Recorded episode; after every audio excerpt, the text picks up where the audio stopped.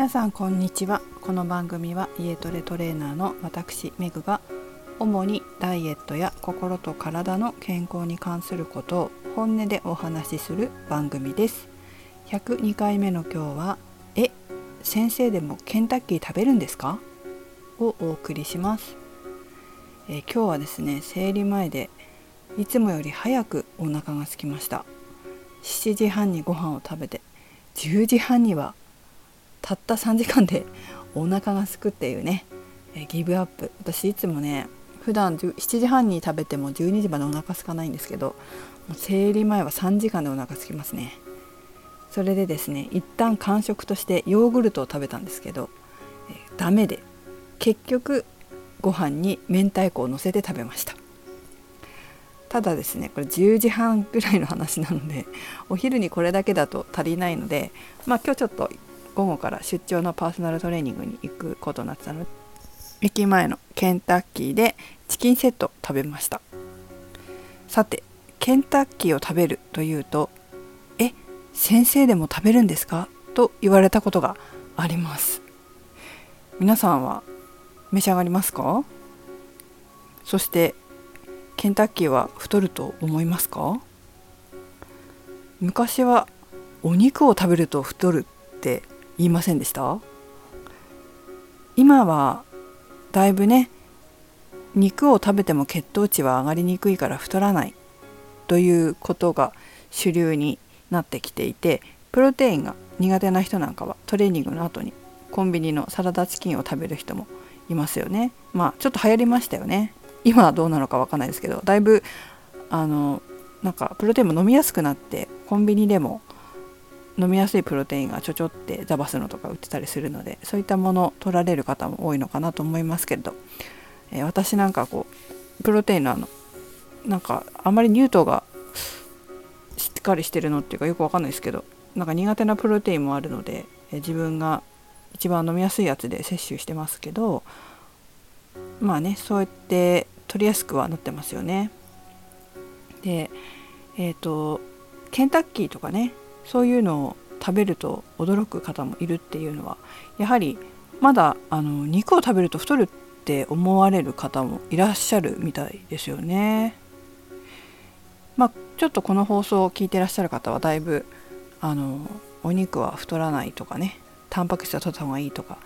糖質が糖質の多すぎるのが問題だっていうところはだいぶ浸透してるのかなと思います。ケンタッキーとかだと、まあ、チキンの場合は揚げたチキンですよね周りについてる小麦粉とかセットに添付されてるポテトっていうのは糖質だから血糖値が上がると思うんですけどチキンの子供についてる小麦粉の量って大した量じゃないじゃないですか。と言いつつもどのぐらい本当はあるんだろうと思って今日はね、えー、ちょっとケンタッキーのあんまりこうちゃんと調べたことがなかったのでちゃんと調べてみました。そしたらですねケンタッキーのオリジナルチキンは、えー、サイトによると、まあ、実際のケンタッキーのサイトによると可食部平均重量平均重量か 87g に対しタンパク質が 18.3g だから1個ってことですよね。で炭水化物が 7.9g だそうです、まあ、チキンセットってお肉2つついてるんでまあ、2つだったらと考えるとタンパク質が 36.6g 炭水化物が 15.8g か。炭水化物が結構ね2つ食べても15.8なので少ないですよね。タンパク質36.6だからちょっと多いかなと思いますけど。でフライドポテトはですねセットに添付されてるので、まあ、それを見ると S のサイズでえー、80g あるそうなんですけどタンパク質が 2.6g 炭水化物が 28.7g だそうです。そうすると,、えーと、チキンセットはお肉2つと、まあ、飲み物とそれからフライドポテトなので、まあ、飲み物は糖質がないものを選んだと仮定します。そうするとセットにするとタンパク質が 20.9g 炭水化物が 36.7g になります。ね。えーと、私はこれだと炭水化物が少し足りないですね。あとは野菜がどうしてもね野菜のビタミンミネラルそれから食物繊維っていうのも少ないので本当はたっぷりあるといいですけどね野菜がね。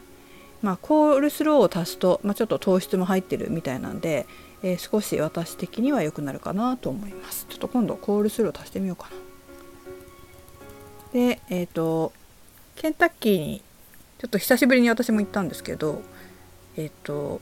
と行く時は和風チキンカツサンドを食べる時もあるんですよね。なんか糖質食べたい時取りたい時っていうのは行くんですけどこれもちょっと調べてみました。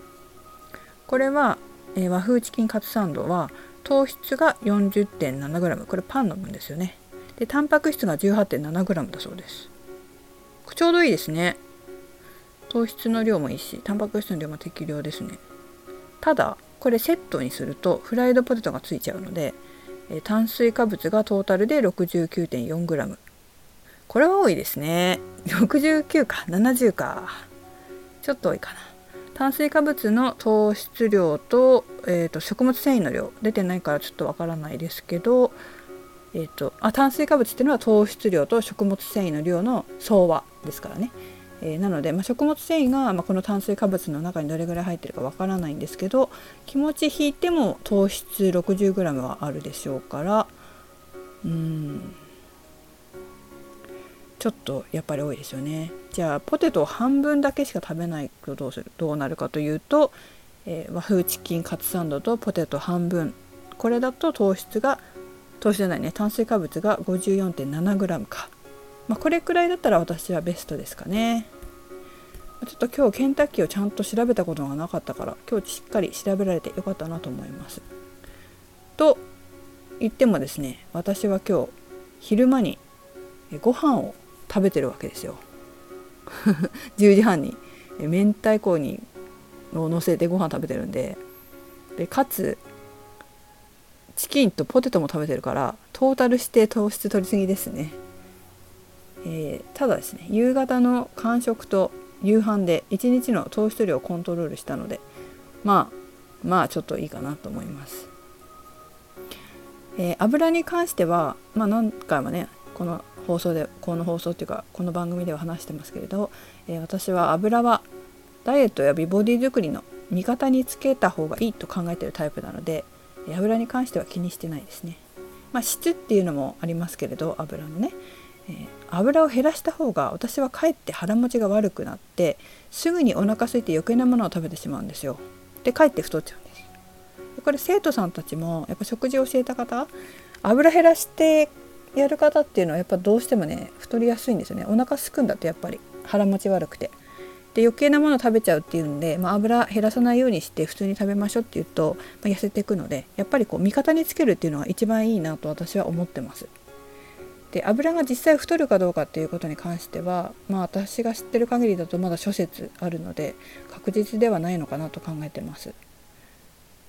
はっきりとね明確に出てきたらまた皆様にもご案内しようかなと思います。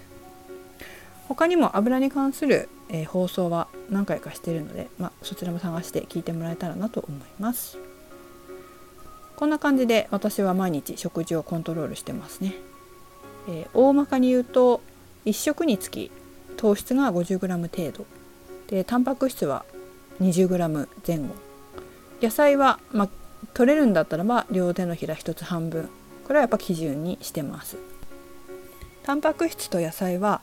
まあ大人だったらみんな同じくらい必要なので、まあ、皆さんも是非参考にしてもらえたらなと思います。量で量のことね。タンパク質の量と野菜の量ですね。あとはえー、糖質になりますけど活動量とか筋肉量に応じて、えー、糖質量を自分の体重体脂肪率を毎日測定しながら自分に合った量を知り、えー、そこで、え量をコントロールしていくってことがすごく大切になります。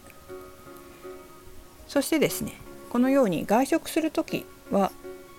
結構そのなんだろう量がいろいろこう違ってくるじゃないですか糖質の量とかも多いところもあるしタンパク質が少ないとこもあったりするので、えーと、お店のサイトあるところはきちんと栄養素栄養素栄養素成分表か栄養成分表がサイトに載ってたりするので、えー、常に糖質量とタンパク質量をチェックする癖をつけることをお勧めします。やっぱりこまめにチェックしていると大体の自分の目安がつかめるようになりますね。でなんか外食する時にあなんか今日こう糖質食べ過ぎたからあんまり糖質少ないとこにしようかなって思った時にああの店のこれだったら糖質少ないなとかっていうこう目安になるのであのおすすめです。私も未だにこんな風にして確認してます。是非皆さんも面倒くさがらずにチェックしてみてください。ちなみにですね太っている人の口癖でよく聞くのは面倒くさいです。面倒くさいっていう人多いですね。だから面倒くさいって言ったことにもし自分で気が付いた時は是非面倒くさいと思った時は行動して痩せるチャンスということをアファメーション口に出して言ってみてください。そして「おっと」って言って面倒くさいなと思ったことは必ずやるっていうね。行動して痩せるチャンスっていうのをこう脳に染み込ませていくと面倒くさいって言った時にハッってなりますので、えー、そして行動して、えー、エネルギーを消費して痩せるきっかけにできるかと思います。はい。今日も最後までお聴きいただきありがとうございました。めぐでした。